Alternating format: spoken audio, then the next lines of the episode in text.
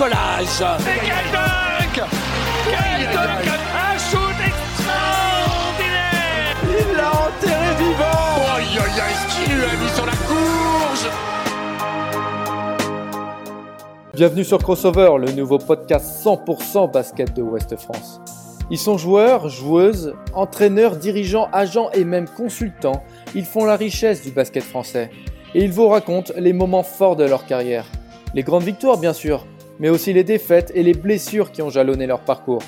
Ils racontent le terrain, ses coulisses, ils parlent du sport, de leur vie d'athlète et de tout ce qu'on ignore lorsque s'éteignent les projecteurs, loin du parquet.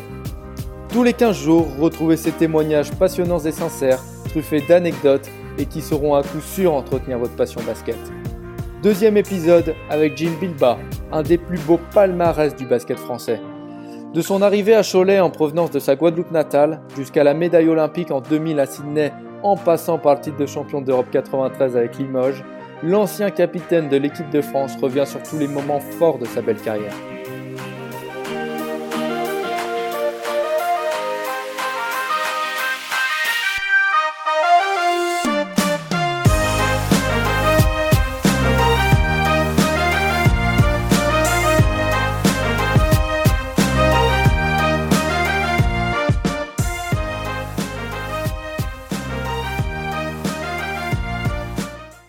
Bonjour, comment tu vas?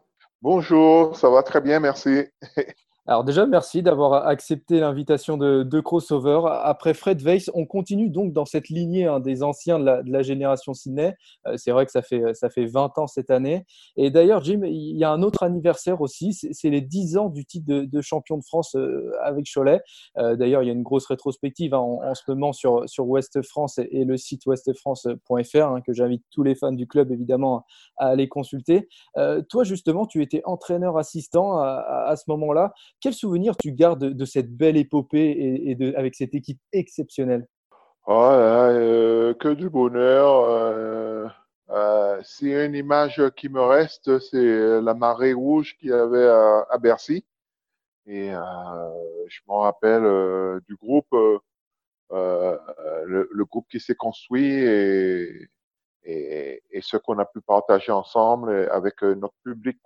Et pour moi, c'était un aboutissement, euh, quand je dis personnel, c'était un aboutissement euh, parce qu'en tant que joueur, on a, il a fait pas mal de finales et malheureusement, on, on butait contre la grosse cylindrique de Limoges CSP. Quoi.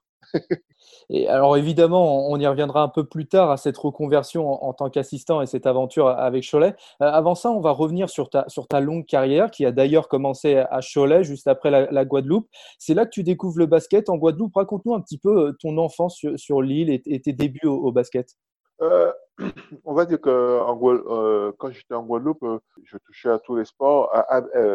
Comme je grandissais très vite, j'avais eu des problèmes de scoliose et donc j'ai fait pas mal d'années de, kiné. Et là, ça commençait à me gaver et le kiné m'a proposé de faire de la natation. J'ai fait de la natation pendant quatre ans et ça m'a permis de me développer, de me renforcer le dos et, et, de là, j'ai pu découvrir euh, tous les autres sports. J'ai touché à tout, au hand, au volet, euh, au foot, au vélo. J'ai tout, j'ai tout euh, écumé. Et, euh, et, lorsque je faisais aussi de la natation, et c'est c'est par hasard que j'ai découvert le basket. C'est un ami de, de, mon père qui me dit Ouh, ça fait un petit bout de temps qu'il m'avait pas vu, et il me fait Waouh, mais t'as grandi, mais qu'est-ce que tu, qu'est-ce que tu deviens, qu'est-ce que tu fais? Je dis Je fais la natation. Il me dit Non, un grand gars comme ça, tu dois faire du basket.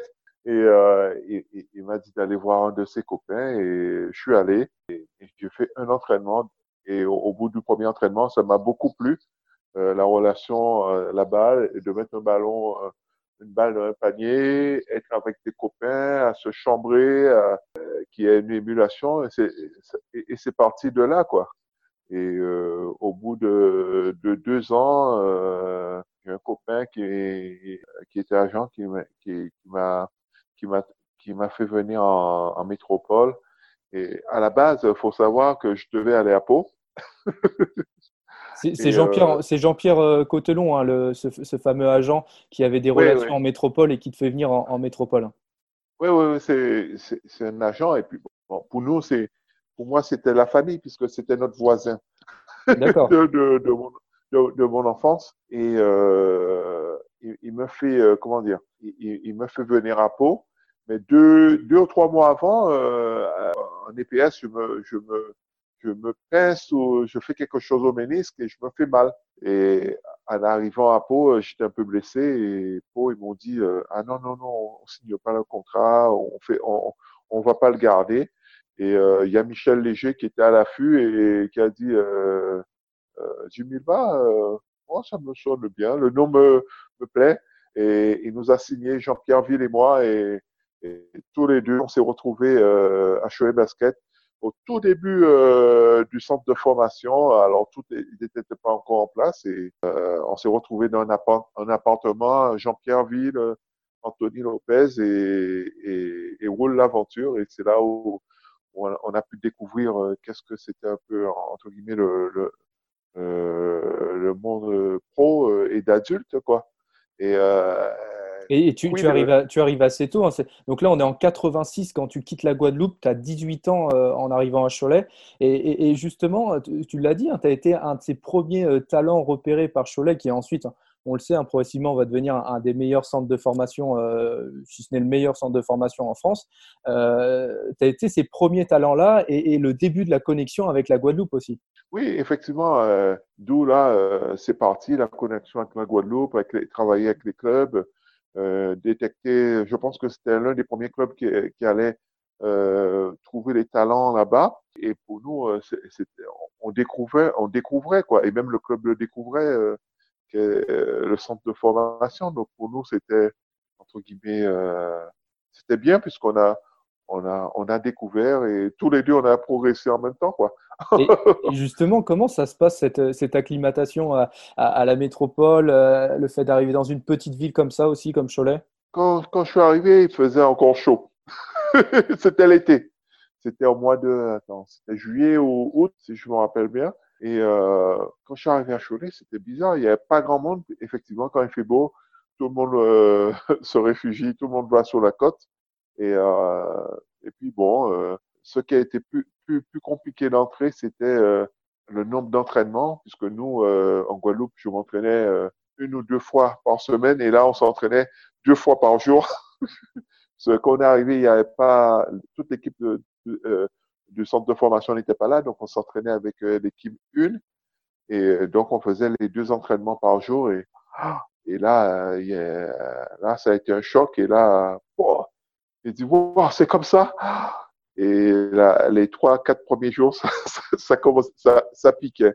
Mais bon, euh, comme on le, avait le à style cœur... de, le style de jeu aussi qui était, qui peut être différent de ce que tu avais pu connaître toi en Guadeloupe? Ah ben, ça, il y, a, y, a, y, y avait rien à, ça avait rien à voir quoi. Donc, euh, on fallait ingurgiter déjà physiquement, techniquement et euh, il y avait plein de choses. Et puis euh, culturellement quoi.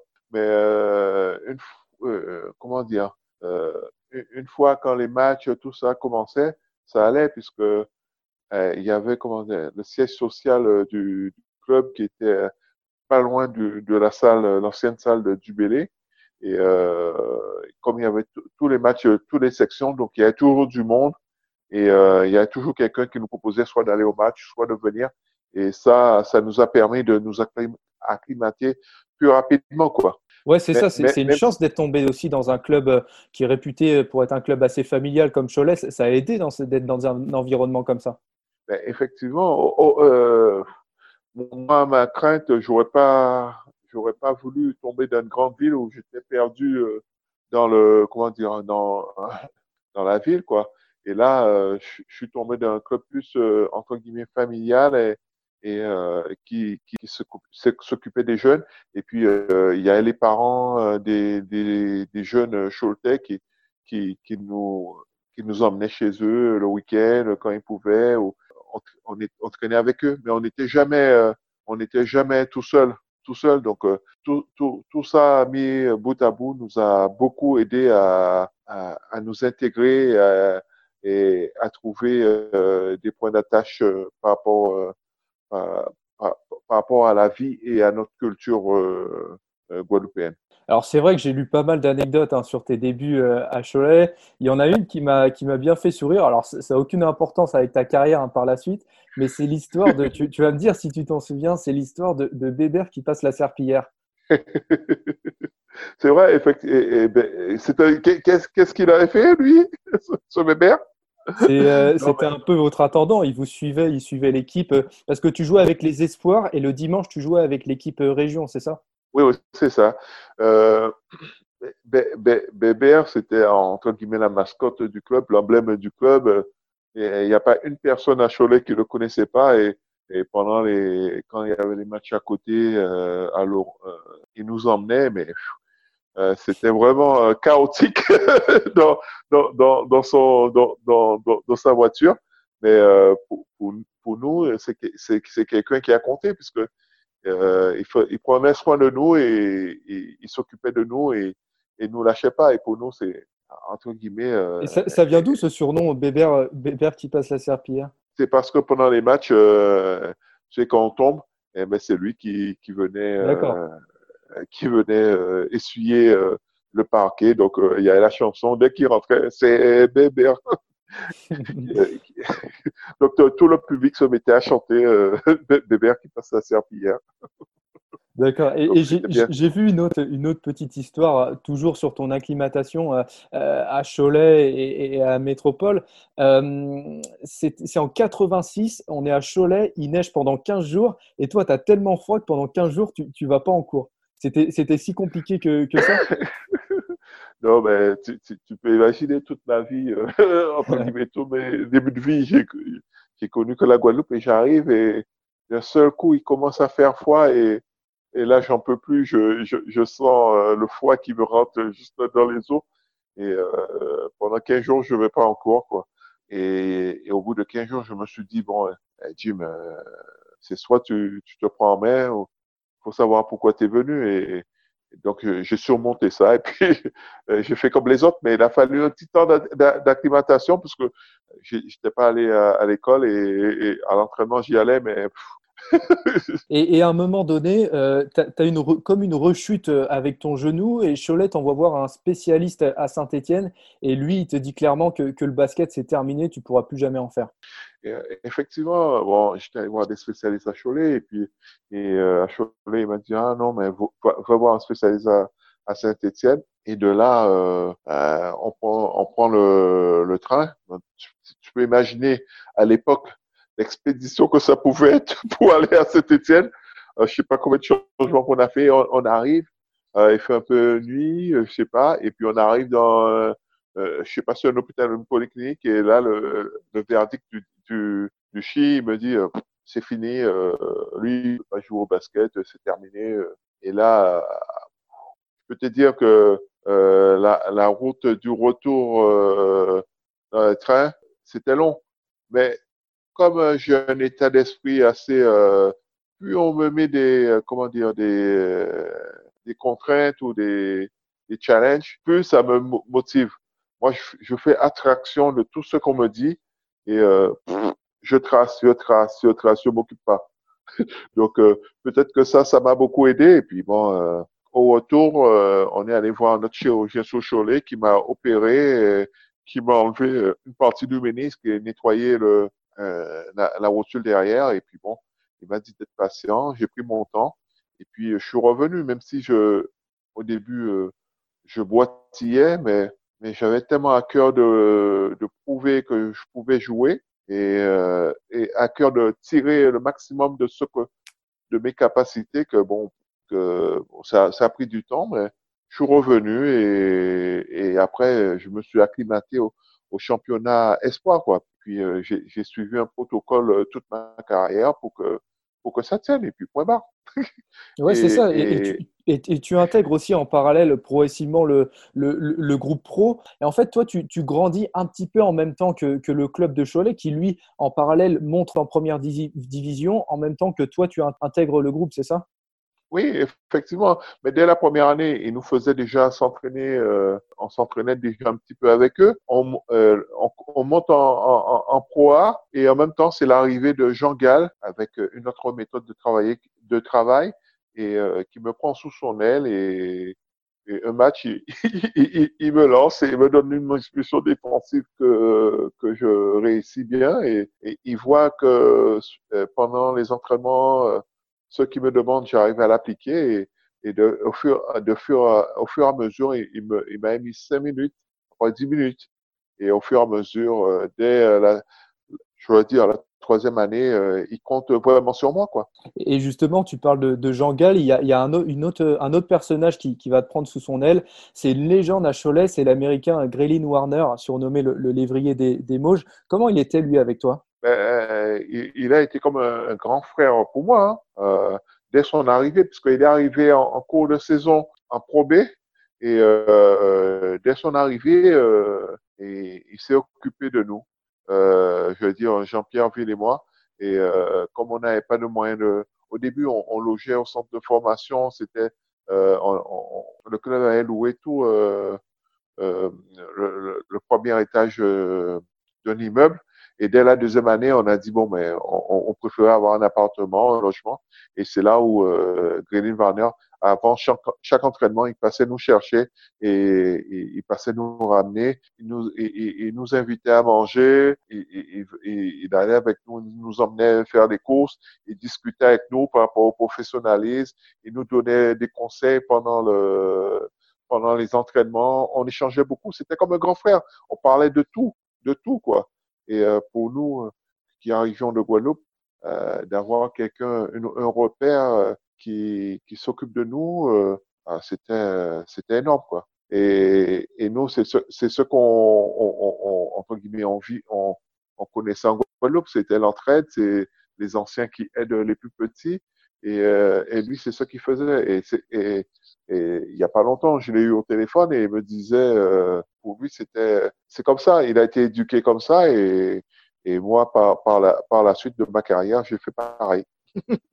Et, et avec et Cholet, euh, vous, jouez, vous jouez même une, une Coupe d'Europe.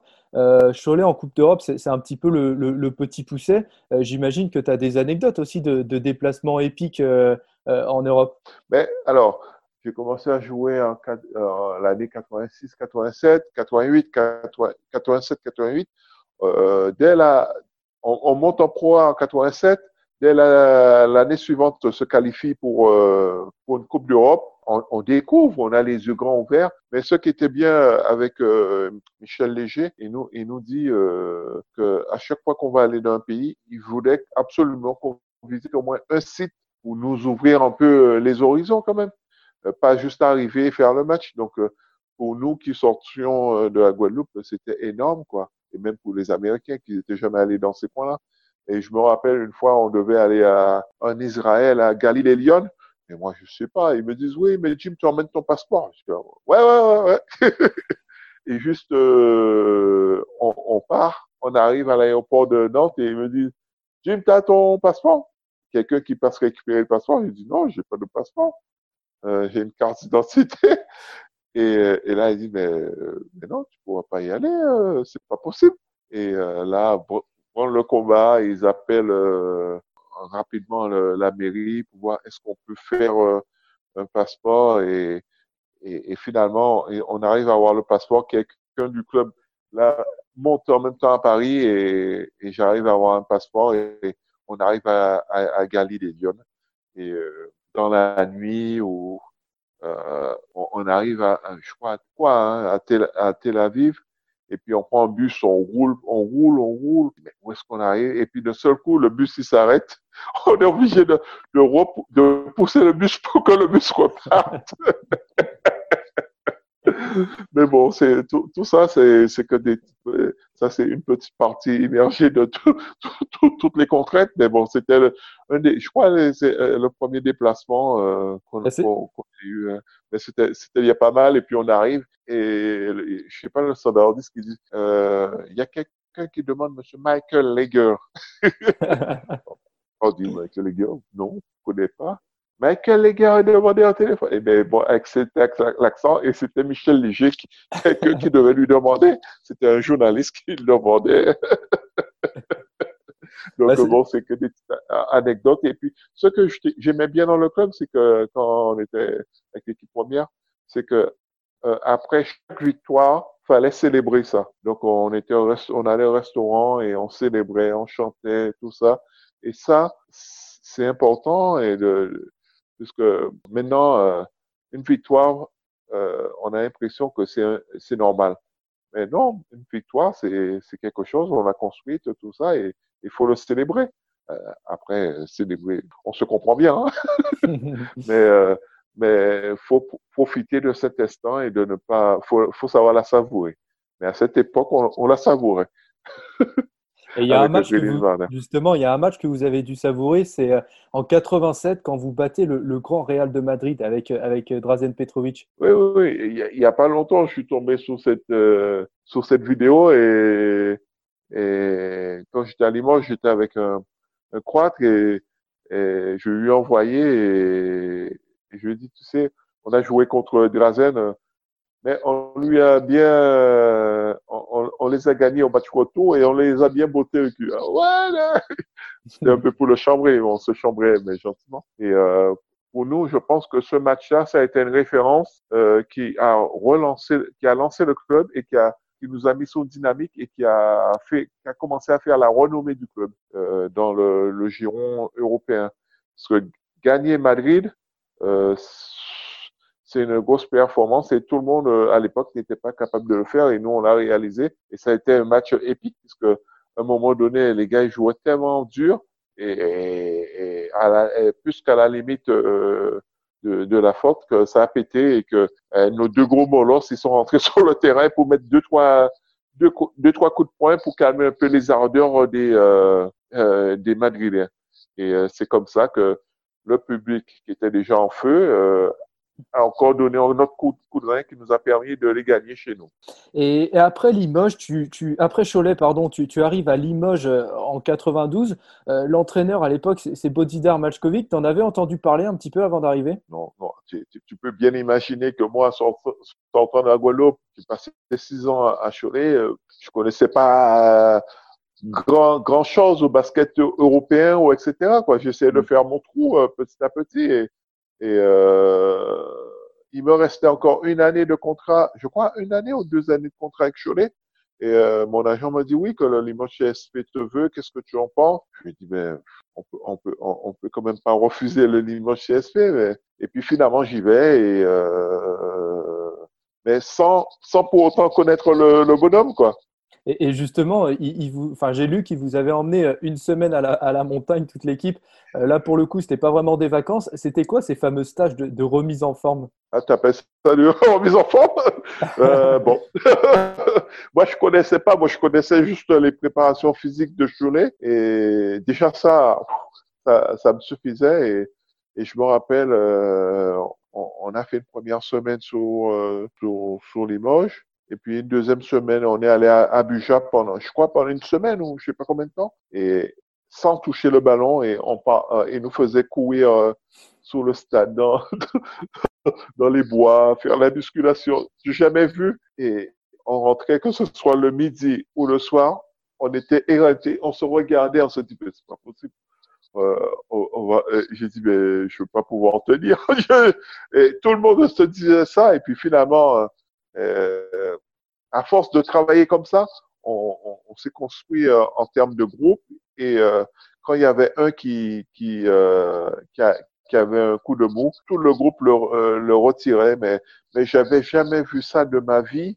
on est resté peut-être 15 jours, 3 semaines sans toucher le ballon, s'entraîner le matin, le soir, que ce soit on était sur les pistes, en salle de muscu ou dans les bois de, de Limoges, pardon, et euh, on courait, on, mais je, je, euh, effectivement, ça faisait très très mal, mais jamais je me suis senti aussi bien physiquement. Ouais, c'est ça, et euh, c'est ce qui vous a permis aussi d'avoir d'avoir de sacrés résultats, parce que euh, Jim Limoges, c'est aussi le, le, titre européen de, de, 93. Alors, on va le dire, hein, avant ça, aucune équipe française, tout sport co collectif confondu, n'avait été championne d'Europe.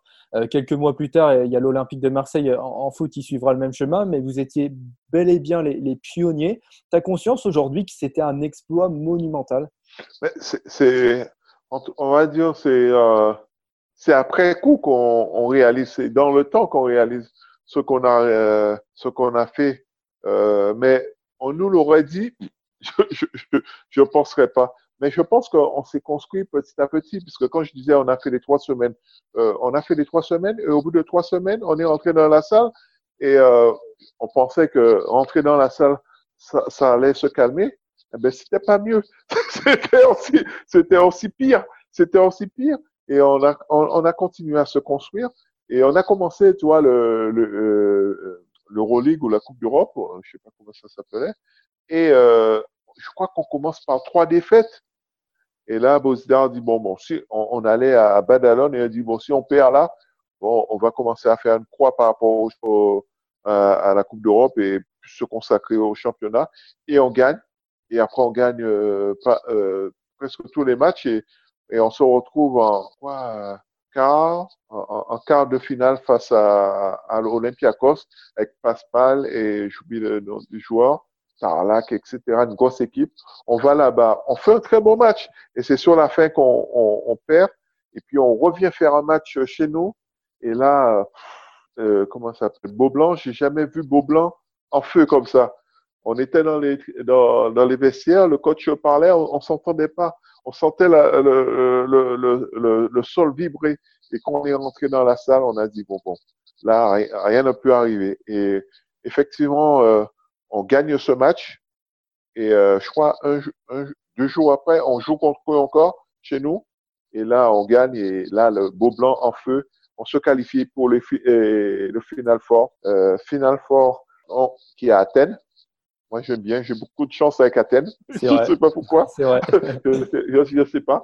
Et euh, on va là-bas. la veille, euh, on s'entraîne. Mais comme on a l'habitude de s'entraîner pendant deux heures, euh, ou euh, à la fin de l'entraînement pendant une demi-heure, on fait plein de sprints et, nous on est arrivé en petit poussé, donc tout le monde nous regarde. Ils, prennent même pas, ils s'occupent même pas de nous, ils s'occupent des trois autres équipes, mais nous. Euh, et puis finalement, ben, on arrive face au Real, on est euh, face à Sabonis, lui il fait son match et on avait comme mission de empêcher les autres de briller, eh bien, on réussit bien le truc. On gagne euh, le Real et là, tout le monde tombe sur les nues et on va jouer euh, la finale, euh, la finale de la Coupe d'Europe face à, à Terry Tiggle, co-coach, co-coach Trévis. Et là, la première mi-temps, on est dans le match, mais c'est que offensivement, on n'est pas en réussite, on n'est pas bien et c'est en deuxième mi-temps. Mais comme nous, on a l'habitude de s'entraîner dur pendant des heures et des heures, on arrive à la mi-temps et Richard nous dit, de toute manière, les gars, il nous suffit simplement de mettre un tout petit, un petit peu de tir et de continuer à défendre et défendre encore plus dur. Et c'est ce qu'on a fait. Et euh, Michael Young, il retrouve son adresse, tout le monde le retrouve. Et puis on, on cadenasse vraiment défensivement. Et il y a Fred Forte qui fait, euh, qui vole le ballon à Kukoc et, et nous voilà au Néon, et sur le, euh, au haut de, de l'affiche euh, de, de, entre guillemets, l'Euroleague ou la Coupe d'Europe, quoi. Mais sur, sur le coup, euh, on, on, on, réalise pas. Je pense qu'il y a d'autres clubs qui l'avaient fait, mais je savais pas que on était le premier club français, tout, toute discipline confondue, collective, hein, je, je reviens. Mm. Et, euh, et pour, pour nous, c'était une fierté. Et, et, et, je pense que quand on est parti, personne ne mettait une pièce sur nous. Mais c'est vrai que par rapport à tout ce qu'on a, on, a, on a traversé, on, on se posait pas de questions, on, fonçait, on n'avait peur de rien. Et euh, je pense que cette préparation nous a préparé à ça, quoi. Elle nous a euh, programmé pour ça, quoi. Mais j'aurais jamais dit qu'on serait allé en finale de la Coupe d'Europe quand même. Et, et, après ça, j'ai reçu beaucoup de messages de, tous mes anciens clubs et, et tous euh, mes, amis euh, guadeloupéens et, et, et, des autres îles qui, qui nous ont félicités pour ce qu'on a fait, quoi. Et, et, pour moi, par rapport à ce que je représente par rapport à, à Tom et euh, au pays, euh, je ne veux pas dire que à Tom, puisque même en Afrique aussi, euh, ils suivent ça dans, dans les pays francophones et anglophones. Et euh, à chaque fois que les gens ils me voient, et, et, moi je les remercie par rapport à ça, leur soutien qu'ils nous ont, qui, qui, qui m'ont donné. Et donc après cette finale, il y a, les festivités entre guillemets à l'aéroport avec les, fans de Limoges le retour. Et, à ce moment-là, Malchkovic n'est pas trop fan de tout ça. Tu te souviens de, son discours? Ben, bon, on arrive, match, t'imagines, ça part dans tous les sens. Et, et Bozida, il nous dit, hé, hé, est-ce que vous avez déjà vu? Félicitations les gars, on a fait un truc super. Nanana. Euh, maintenant, est-ce que vous avez déjà vu ça dans votre vie? Donc, Une équipe qui est championne d'Europe et qui n'est pas championne de France. Et là, d'un seul coup, il casse l'ambiance. l'ambiance est cassée et puis euh, on est revenu sur Terre. Euh, je sais pas combien de milliers de personnes qui avaient à l'aérodrome euh, pour nous accueillir. Après, euh, on a dû, euh, on a fait, on a des, on a, était allé dans un centre-ville le lendemain toute la journée. Et puis, il nous a remis la tête à l'endroit. Juste cette petite phrase, eh bien, rien que ça, comme nous sommes tous des compétiteurs, ben, tout de suite, euh, le cerveau, il a switché. on était déjà en mode guerrier et déjà à se dire, bon, ben, euh, c'est qui? Et c'était Gravine euh, on a on a passé Graveline et, et après euh, on, je crois je me rappelle pas trop on est tombé contre euh, face à Pau notre éternel euh, rival. et on, on termine champion de France. Mais bon c'est vrai que sportivement on a vécu quelque chose d'énorme. On a tout vécu mais de, de pouvoir le le fêter j'ai pas l'impression qu'on l'a fêté à sa à sa juste valeur quoi. Je parle entre nous, quoi, aller en boîte, faire quelque chose de, de ouf, mais on n'a pas, on a, on n'a pas fait. On n'a pas pu le faire parce que sa, sa phrase nous a déjà freiné, quoi. Et, et après la saison, bon, on a, mangé euh, entre nous, mais c'était, calme, quoi. Et, justement, tu l'as dit, hein, vous remportez après, quelques temps après, le, titre de champion de France. Et pour revenir à, Majkovic, cette méthode, est-ce qu'elle peut avoir ses limites euh, Parce que, par exemple, les saisons qui ont suivi, euh, il y avait peut-être comme un sentiment de, de lassitude dans le groupe, cette répétition des efforts, cet investissement des joueurs à, à, à 120%. Euh, tu, tu l'as vécu comme ça, toi aussi, ou pas? Mais c'est toujours di difficile. Et dès la, la, deuxième saison, il nous a dit le, le plus compliqué, c'est que de, de, pouvoir garder son titre et que tout le monde euh, d'être dans dans, euh, dans la peau du challenger et et, et, et, et maintenant d'être euh, de celui qui est chassé quoi. Et nous, on, on comprenait pas et, et malheureusement, on, on, on, a, on a compris trop tard quoi, puisque on faisait pas les mêmes efforts puisqu'on on, était sur, sur le toit du monde et, et puis d'un seul coup tu dois faire des efforts. Pourquoi tu vas faire des efforts? Mais ça, ça reste humain et on l'a compris tout de suite quoi que tout le monde voulait nous avoir et, et euh, nous, nous, battre. Mais bon, je veux pas dire que ça ça a marché pour nous, pourquoi pas? Mais peut-être que ça c'était au bon moment. Les, les, tout était bien aligné puisque euh, la deuxième année, bon, on n'a pas pu se qualifier pour le final fort, mais la troisième année, on s'est qualifié. Malheureusement, on est tombé contre l'équipe qui nous qu'on avait euh, éliminé euh, euh, face au Real, qui nous en qui nous en a mis une. Mais c'était déjà bien d'être arrivé au, au, au, final fort. Et, mais bon, qu'est-ce que tu veux Les choses évoluent et puis euh, les gens évoluent et, et on apprend de ses erreurs. Euh, moi, j'ai beaucoup appris euh, par rapport à toutes mes années euh, Limoges, parce que ça m'a beaucoup aidé et, et Bozda m'a pris euh, sous son aile pour pouvoir euh, encore me, plus me formater, quoi. Et donc tu restes quatre saisons euh, à Limoges jusqu'en 96, ensuite euh, direction Lyon et, Villeurbanne. Et à Lasvel, tu découvres euh, encore un autre univers avec notamment Greg Beugnot en, tant que coach qui lui mettait en avant davantage la, cohésion de groupe, le partage. Au final, c'est aussi une recette gagnante, c'est un peu souffrir avec plaisir entre guillemets. Oui, oui. Et c'est vrai qu'après quatre années passées au Limoges je suis la, à la fin de mon contrat normalement, euh, il voulait, normalement, je devais rester. Et puis, à un moment, j'en pouvais plus. Je me retrouvais plus dans ce que les premières années. Il y a Greg Bugnon qui m'appelle. Euh, le club était descendu, je crois. Le club euh, Villeurbanne était descendu. Ils étaient en, pleine reconstruction et, et avec euh, des valeurs qui me sont proches, le partage et surtout de prendre euh, du plaisir. Et quand il m'a, il m'a appelé, je dis oui, euh, je dis banco. Je suis allé. Quand on, on, ma première année à, à, à, à j'avais jamais, jamais, jamais vu ça. On s'entraînait comme des chiffonniers entre nous. On avait la banane. On était heureux de se, de, de, sortir après ensemble, tout ça. Même, si euh, en début, en début de saison, c'était un peu compliqué aussi, puisqu'ils nous emmenaient euh, aussi en montagne et on souffrait. et dont euh, un dernier entraînement, tu sais, euh, en montagne, où on, devait, il nous laissait tout en bas et il nous disait bon, euh, je vous retrouve là-haut et il fallait qu'on arrive là-bas et, le stage se terminait et après on revenait à, Lyon. Mais c'est vrai que de retrouver un groupe où on s'entendait bien, on partageait des valeurs, et, et, et qu'on allait à l'entraînement avec la banane, quoi. Et, euh, et Grégor était obligé d'arrêter les entraînements. J'ai jamais vu ça de ma vie. Et euh, je crois les deux, deux, deux premières années, c'était comme ça. Et euh, le, le, seul bémol, le seul bémol, c'est qu'on est allé. Euh, j'ai passé combien d'années? J'ai passé cinq ans là-bas. On a fait pendant cinq ans, on a fait cinq finales qu'on a perdues. Et à chaque fois, on se remettait en question et pour dire qu'est-ce qui nous manquait, qu'est-ce qui, qui allait pas. Et euh, ça reste un regret justement, ces, ces, finales perdues, euh, euh, tu l'as dit, ça reste un regret ça dans ta carrière?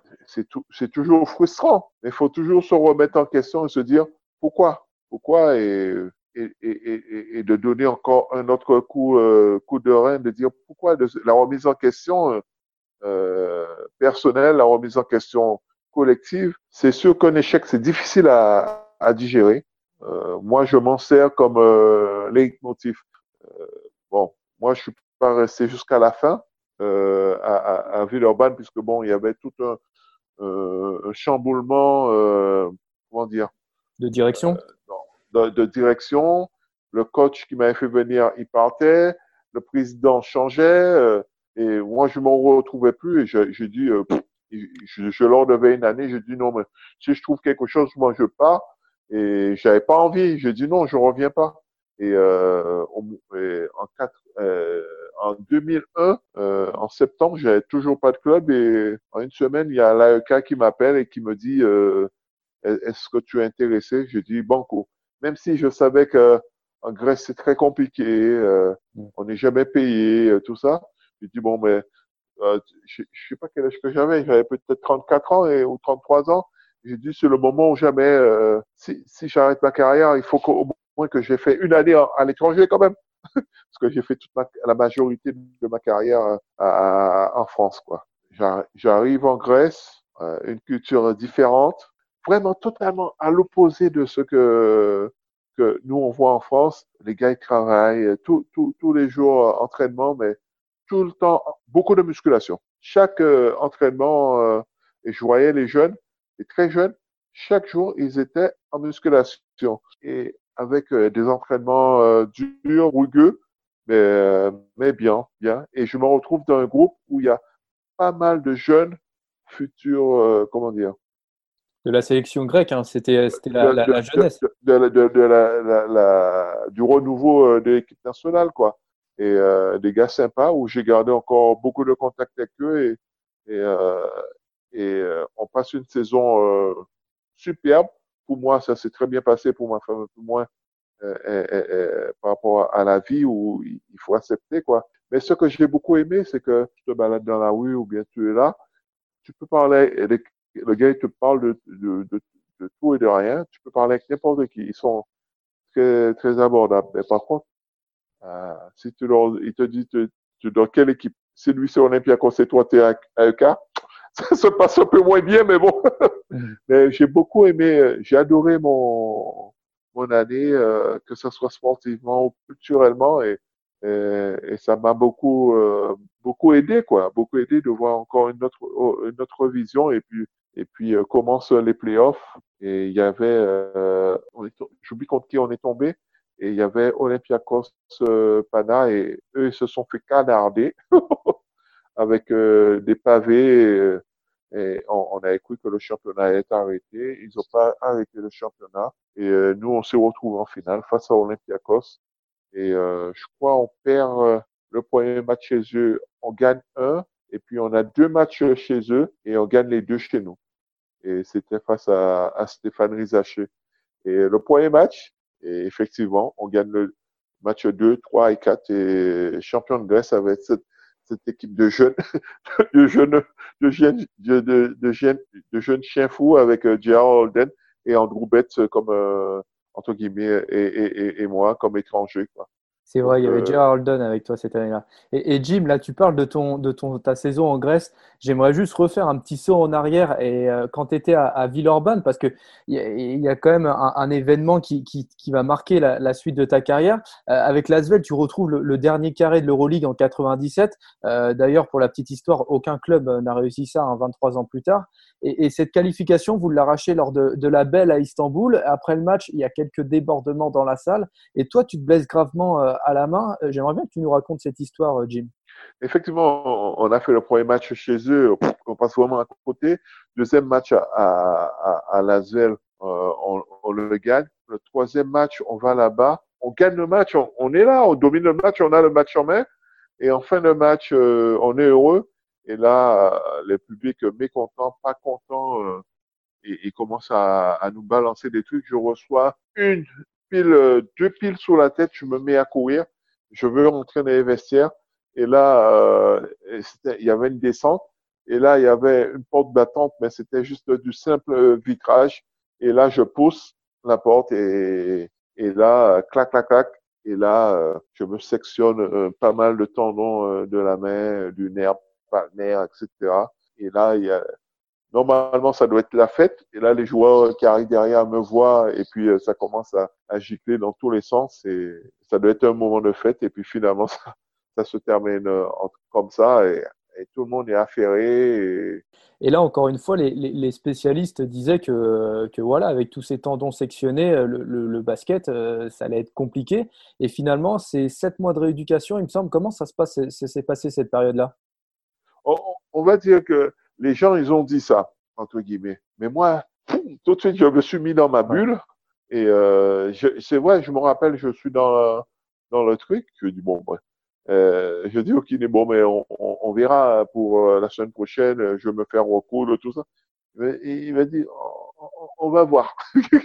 et euh, là, on prend la direction de l'hôpital et là, il a la jugeote, il dit, euh, euh, hôpital américain et, là ils nous emmènent à l'hôpital américain et là on fait ils font les tests et ils m'opèrent je tombe sur un, bon chirurgien je crois qu'il était arménien et euh, je reviens le lendemain je reviens avec Eric et quand j'arrive je vois les gars affairés euh, je dis non mais c'est pas la fin du monde je suis en vie j'ai été opéré euh, nickel on va voir et euh, je reviens à la salle où les gars ils étaient en train de s'entraîner et je rejoins et je vois que les gars ils sont touchés et je leur dis non non non qu'il reste encore le championnat et qu'on s'est qualifié pour le final fort tout ça. Et de, de, de, de, tenir de, de garder le moral de jouer pour moi euh, mais moi je suis sur une je suis, dans ma bulle dans mon truc dynamique. Euh, personne ne pouvait me dire mais ma femme me disait qu'il y avait des gens qui envoyaient des, des messages des gens qui avaient dit que non pouvais pas venir, euh, revenir, tout ça, mais moi, je n'ai même pas écouté tout ça. Moi, je, je fonce. Mmh. Et euh, c'est vrai que la rééducation n'a pas été simple. Ben, je passais des journées. Euh, le matin, j'allais à l'hôpital Édouard, Édouard Herriot euh, travailler avec un kiné. Après, j'allais avec mon kiné. Après, j'allais avec un ergologue. Donc, euh, c'était des journées vraiment pleines. et pendant, tu fais ça pendant sept mois et et au bout de sept mois, elle me dit, ouais, bon, maintenant, tu peux commencer, mais il va falloir continuer à faire le travail euh, euh, avec euh, le kiné. On va dire que la première fois, je vais sur le terrain, j'essaie de, je, je, me mets juste en bas du panier, je tire, j'essaie de tirer, et la balle, elle touche même pas. Et je dis, oh, mais... et puis après, au fur et à mesure, à force, de faire, et, et j'ai travaillé, j'ai travaillé, et, et, je suis revenu euh, j'ai pu rejouer au basket et j'ai dû travailler euh, en sophrologie pour euh, visualiser puisque j'ai plus de sensation, j'ai plus de sensation dans la main droite quoi. Donc euh, c'est tout un travail différent qu'il a dû faire pour retrouver une autre manière de jouer au basket et une autre manière de. j'avais, oh, je me posais pas de questions et j'avais pas de doute pour retrouver mon, mon niveau. C'est sûr que si j'avais toutes mes sensations, je sais pas où je serais arrivé, mais par rapport à ce que j'avais actuellement, euh, j'ai fait. Et je considérais que ça, c'était juste euh, une étape euh, dans, dans une vie, que toute une vie ne peut pas être que tout se passe très bien, quoi. Et tu reviens plutôt bien, tu, tu pars pour ta première expérience à l'étranger, tu l'as raconté à, à, Athènes. Euh, bon, à Athènes, tu avais quand même deux ans de contrat et tu pars au bout de la première année. Euh, c'est par rapport à ces fameux, à ces fameux soucis, euh, enfin, le, le fait que vous n'êtes pas payé, c'est ça? Oui, oui, oui. Je suis resté pendant, euh, une saison, on termine, on termine champion. Mais pendant toute une saison, j'ai été payé que deux mois et demi. Ah oui. Sur toute une année, donc c'est un peu compliqué. Et euh, je repars, il devait m'envoyer euh, les sous, j'ai jamais eu les sous. Et au mois de septembre, j'y vais et euh, il me dit, Jim, euh, si tu veux rester, il faut que tu baisses euh, ton salaire de moins 70%. Et j'aurais dit, ah, pour moi, c'est inconcevable, inconcevable peut-être 30%. J'ai dit, si je trouve quelque chose, ben, est-ce que vous me laissez partir? Ils m'ont dit oui. Et, et ils m'ont payé tout euh, le reste de, de l'année. Et, et, comme ça, je suis parti. Du moins, j'ai trouvé une pige à Victoria avec comment ça s'appelle, Dushko Ivanovic. Et tu restes pas longtemps à Victoria, tu fais, tu fais juste la prépa et, et, quelques matchs. Euh, tu l'as dit, il y a, il y a Dushko Ivanovic. Euh, raconte-nous comment ça s'est passé ce, ce, ce, mois ou ces deux mois de, à Victoria. Euh, c'était un mois, c'était en septembre, je trouvais rien comme boulot et, et là, Dushko me dit, est-ce que tu peux venir me rendre un, service? Que moi, je l'avais croisé quand j'étais à Limoges, donc je le connaissais. Et il m'a dit oui, j'ai un joueur euh, américain qui doit obtenir le passeport, mais et, euh, il n'a pas. Et on, veut te signer pendant un mois. Mais eux, ils avaient déjà fait la préparation physique. Et, et moi, je dis bon, mais je, vous rejoins où? Ils étaient, à, je crois, ils étaient en, en, Italie. Il me dit viens nous rejoindre, on fait un tournoi. Donc moi, je lui ai dit honnêtement, moi, je n'ai rien fait physiquement, j'ai rien fait euh, il faudrait me préparer physiquement avant de me mettre sur le terrain. Et j'arrive en Italie, et d'Italie, il me dit, oui, euh, j'ai dit bonjour à mes coéquipiers, tout ça. Il me dit, Jim, euh, ce soir on joue, tu joues. Je dis, mais j'ai rien fait. Non, mais c'est pas grave. Et il nous fait faire un match, et et bon, moi, j'étais à l'agonie et, et, on part, on, on, vient à Barcelone et de Barcelone, on va à Leida. Leida, on fait un tournoi et, et euh, juste avant le, le, match la veille, il nous fait faire un entraînement, trois heures et demie d'entraînement, de la course, tout ça. j'étais à l'agonie et on revient, on fait un match contre, contre cette équipe Leida et puis on rentre chez nous et euh, à Victoria et à Victoria, on s'entraîne trois heures et demie le matin, trois heures le soir et au euh, au bout d'une semaine, je, je vais lui dire, mais eh, Dushko, euh, tu peux prendre tes sous, il n'y a pas de souci. Euh, euh, je peux pas, je suis à l'agonie. Euh. il me dit, Jim, t'inquiète, je vais, on va arranger ça. Et, et au bout d'une, euh, il me dit, fais ton mois et après on verra. Alors moi, je fais rien, je serre les dents. et puis je découvre le, je fais le Euroleague avec le championnat. Ça se passe bien, hein, mais il n'y a, y a pas cette notion de plaisir. Moi, j'aime le plaisir, et tout ça. Et au bout du mois, il me dit, Tim, on aimerait bien te garder tout, euh, encore quelques mois, tout ça, même toute l'année. Je lui dis non. Je dis non, euh, je reste pas. et puis, euh, je, me, je, et je signe un contrat avec euh, Cholet et euh, je reviens. Et, pour moi, pour moi, c'était important de faire, de boucler la boucle avec avec mon club de cœur et mon club de, de, de début. Quoi. et du coup, tu l'as dit, tu, tu reviens, tu as 35 ans à ce moment-là, tu, tu c'est ton retour au Bercail euh, à Cholet. Euh, c'est une évidence pour toi de, de revenir à, à Cholet et, et d'endosser un petit peu ce rôle du grand frère euh, avec tous ces jeunes qui montaient, Mike Gelabal, Nando De Colo, Bobois, etc.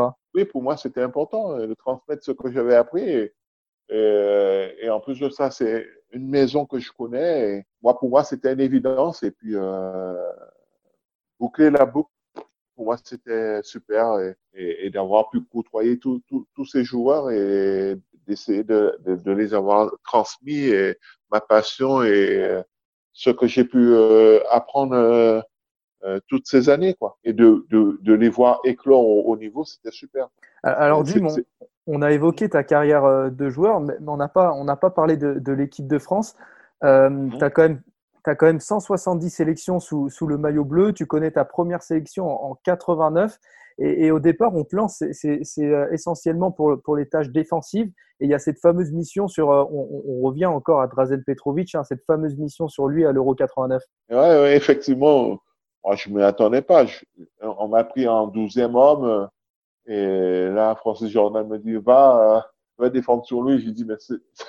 Donc, j'ai essayé. Pendant une ou deux minutes, ça marchait. Et après, au bout de, de, de 3 quatre minutes, il s'est adapté. Et pouf, pouf, pouf, j'en ai pris dans toutes les dans, dans tous les sens. Mais c'était intéressant puisque j'ai appris des choses. J'ai vu des joueurs euh, de ma génération, les Kukoc, Raja, c'est toute la génération et c'est la, génération dorée de, de la, l'ex-Yougoslavie, quoi. Bon, ça a été euh, une mise en bouche euh, compliquée, mais très enrichissante. Et une grosse fierté de, de pouvoir porter ce maillot de, de l'équipe nationale, c'est énorme. Alors Jim, l'équipe de France, c'est aussi et surtout les, Jeux olympiques de Sydney en 2000 avec cette, cette médaille d'argent. Euh, ça aussi, c'est une fierté pour toi de, remettre la France sur la carte du basket mondial euh, après tant d'années de disette? À chaque fois, je me rappelle euh, à mes débuts, soit on finissait quatrième ou cinquième, on avait toujours cette médaille de, au chocolat. Et, c'est vrai que quand on était, on a commencé un cycle avec les euh, Bonato, euh, Ciara, Visage, Lolo Juarez, euh, Julien, et on s'était dit, bon, mais là, nous, euh, Thierry Gadou, on arrive à faire un cycle. à chaque fois, on chaud sur cette médaille, cette médaille au chocolat et, et on a eu le championnat d'Europe qui était chez nous en France. On voulait terminer en finale et puis on a été éliminé par, par l'Espagne et et on a pu gagner notre place euh, pour les Jeux face à la Turquie, face à Herman d'ailleurs. Ah oui, d'accord, ok. Et euh, nous, on se qualifie comme ça pour, euh, pour les Jeux de, de Sydney. Et, de là, on s'est dit, bon les gars, qu'est-ce qu'on fait? Il va falloir, c'est notre dernière campagne, entre guillemets, c'est la fin aussi. Euh, quelle stratégie qu'on va mettre en place pour, pour essayer de bien figurer? On n'avait aucune prétention de dire qu'on allait, euh, comment dire, euh, revenir avec une médaille, mais on voulait bien figurer et, tirer le maximum de nos expériences. Euh, on voyait que la mayonnaise prenait.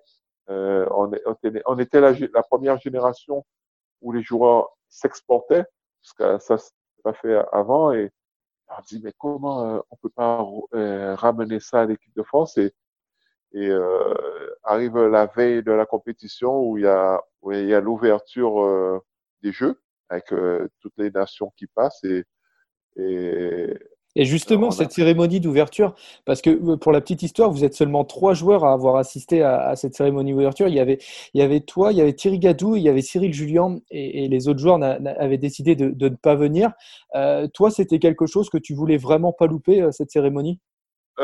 C'est vrai que le, souci, c'est que je voulais la faire, mais c'est qu'on avait un match le lendemain tôt c'est ça. Euh, le staff a, dit euh, on vous force pas à le faire. Euh, si vous préférez vous reposer, donc dans ma tête c'était un peu le méli-mélo et ma mère elle m'a envoyé un message. Je me dis non, t'as pas le droit de le faire. C'est qu'une fois que ça se et elle, a eu raison puisque je suis allé, on a vécu quelque chose avec le staff et les autres disciplines, quelque chose d'énorme que j'oublierai jamais. Et elle a bien fait de me pousser euh, derrière, le derrière pour que j'y aille. Mais euh, ça reste un souvenir euh, inoubliable quand ils, ils, annoncent la France et tu rentres dans cette salle de je sais pas combien de milliers de, spectateurs. Et... Les, les, JO, ça doit être quelque chose d'exceptionnel. C'est pas compliqué dans ce type d'événement de rester focus sur, sur la compétition quand il y a, y a tout l'événement autour Effectivement, en amont, lors de la préparation, euh, on, a, on a eu des intervenants qui sont venus nous préparer à, toutes les tentations qu'ils pouvaient avoir, tu vois, parce que c'est pas simple. Hein. Tu comme si tu dans une ville et tu es noyé dedans, c'est inimaginable. Donc, euh, nous, on nous avait préparé de dire faites attention, restez focus sur votre euh, votre objectif, puisque on peut vite dériver, puisqu'il faut pas oublier il y a certaines disciplines, eux, en une journée, ils ont fini. Alors, ils ont déjà fini leur jeu et ils font tout euh, dans une journée. Alors que nous, tu fais un match, le premier match, la première journée et la finale, c'est le dernier jour. Donc, pendant quel jours tu, donc, euh, et tu entends les autres en train de faire la fête, tout ça, et on essaie de ne pas trop s'éparpiller et on, et on se retrouve en finale, quoi. ouais, et, tu l'as dit, tu, l'as dit, vous, déjouez un petit peu les, pronostics, euh, parce que faut le dire, hein, au début de la compétition, les observateurs, ils ne vous voyaient pas forcément passer le premier tour. Euh, finalement, tu l'as dit, vous, allez en finale contre les, Américains. Euh, on en parlait justement dans le premier épisode avec Fred Weiss, et lui, il disait qu'il était un petit peu déçu de, ce manque de reconnaissance par rapport à cette médaille. Il parle euh, médiatiquement ou comment dire? Ah oui, médiatiquement, que, que ça n'a pas servi d'élan, ça n'a pas suivi derrière. Non, puisque ça faisait plusieurs années, ils nous disaient, ouais, mais les gars, vous n'avez pas de résultats, euh, c'est pour ça qu'on n'a pas de, de retombées. Et, là, on arrive en finale, on, revient avec une médaille d'argent et rien, on voit pas le, le retentissement. Donc, euh, cette médaille d'argent, c'est pour ça que je dis que, du moins, j'ai l'impression qu'il y a un goût amer. Euh, on est revenu, on, on, a eu une conférence de presse et après, tout le monde est parti de son côté. Euh, il n'y a pas eu de, de, réunion pour dire, euh, pour faire parler, pour inviter des joueurs sur des plateaux. Je je, je sais pas où, euh, rebondir par rapport à ça. Qu'est-ce qu'on est-ce qu'on met en avant ça par rapport à notre discipline? Qu'est-ce que tu veux? C'est comme ça. Mais pour nous, ce qui reste le plus important, c'est qu'on ait qu'on ait cette médaille et qu'on ait on a terminé un cycle euh, de jour euh, avec ce groupe en, ramenant cette médaille qui est, qui est énorme, quoi. Énorme. Qui est énorme. Et, après la, la, compétition, vous êtes reçu à, à l'Elysée. Et quand j'ai vu ça, Jean, je me suis dit euh, que je me devais de, de te chambrer un petit peu là-dessus. Parce que Jacques Chirac vous remet l'Ordre national du mérite. Et, et toi, tu es bon, forcément un, peu stressé. Tu as un problème pour faire ton, ton nœud de cravate. Et il y a quelqu'un qui va, qui va t'aider. Raconte-nous ça. Non, mais, c'est pas stressé. Je sais pas faire les nez de cravate. c'est quand j'arrive, je dis, euh, je suis avec mon, mon beau-frère, ma soeur, ma femme, et aucun des deux ne savait faire, et, et stressé totalement. Et, et, là, heureusement, il y avait euh, de, de, dehors, comment ça, le service euh, d'ordre. gardien de la paix? Gardien de la paix. Et euh, je lui demande, euh, excusez-moi, est-ce que vous, pouvez me faire mon deux Et donc, le gars, il a, gentiment, il m'a fait mon nœud, mon, mon, nœud de cravate. Et puis on arrive, et puis bah, c'est toujours impressionnant que tu arrives et, dans l'Élysée avec euh, nous, c'était notre première et notre dernière, donc euh, euh c'est toujours euh, un moment assez, un moment émouvant hein, et solennel. solennel. Euh, donc euh, bon, ça, ça restera un grand moment aussi, quoi. Et il y a un autre grand moment, j'imagine, avec l'équipe de France. C'est, euh, tu as eu l'honneur de faire partie de l'équipe de France lors de ce fameux match amical contre la contre la Dream Team en 92. ça fait quoi, Jim, de jouer contre la meilleure équipe de, de tous les temps? Waouh, waouh, waouh, waouh, pour, pour, pour, nous, ça reste un, un, énorme souvenir. Et, et les jeunes les tout petits, pas. Et quand on leur dit qu'on a joué contre la Dream Team, même s'ils étaient même pas nés, ils en ont plein les étoiles, parce que quand on leur parle des, joueurs, joueurs de Jordan, de Magic Johnson, euh, de Larry Bird, de Scott Pippen, ça leur parle.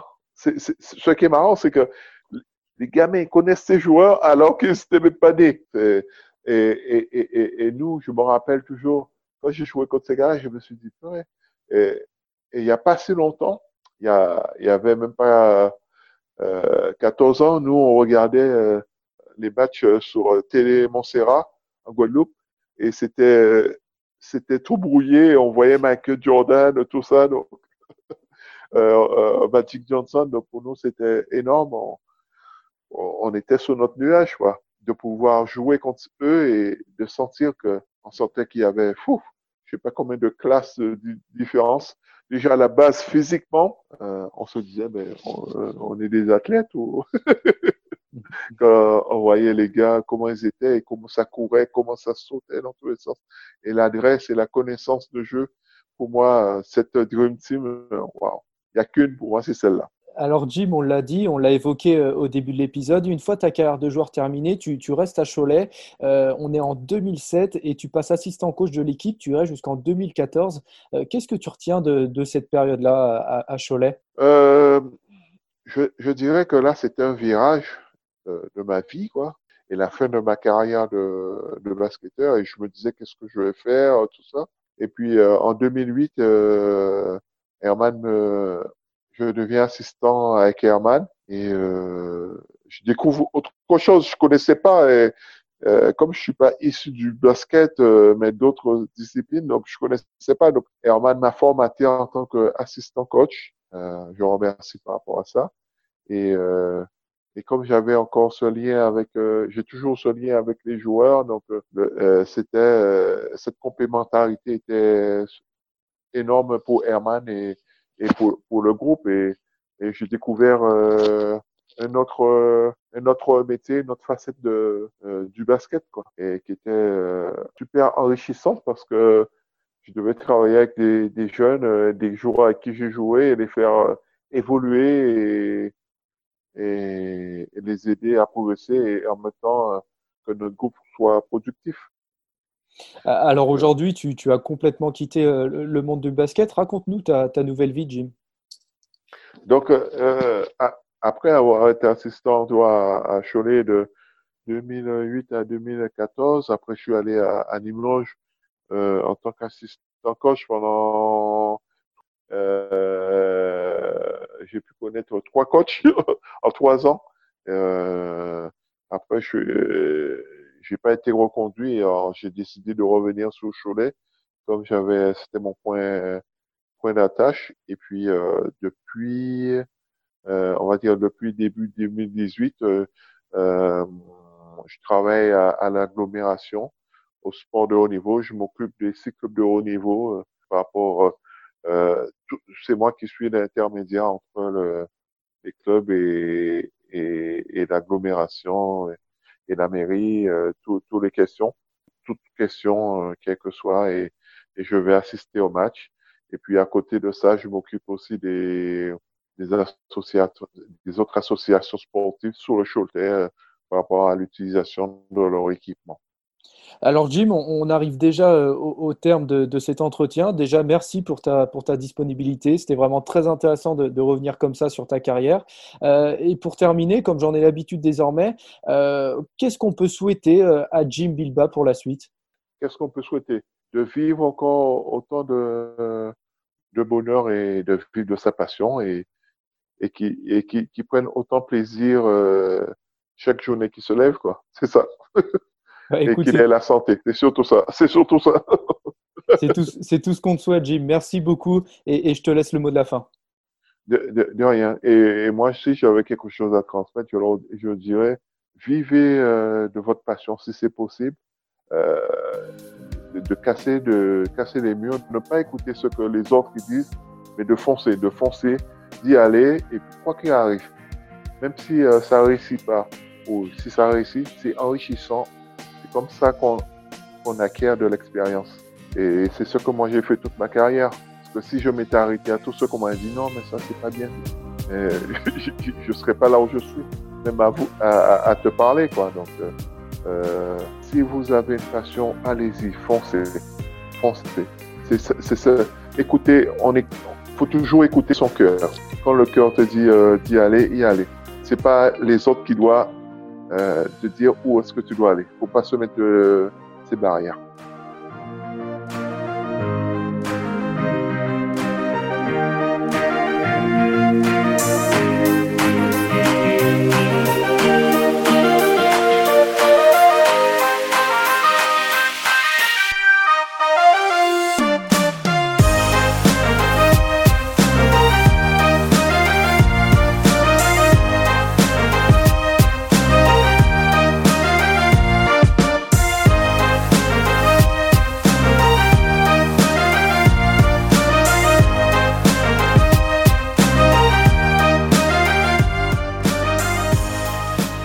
Retrouvez cet épisode ainsi que nos autres productions sur le mur des podcasts et aussi sur notre application Ouest France. N'hésitez pas à nous mettre 5 étoiles si vous avez aimé ce programme.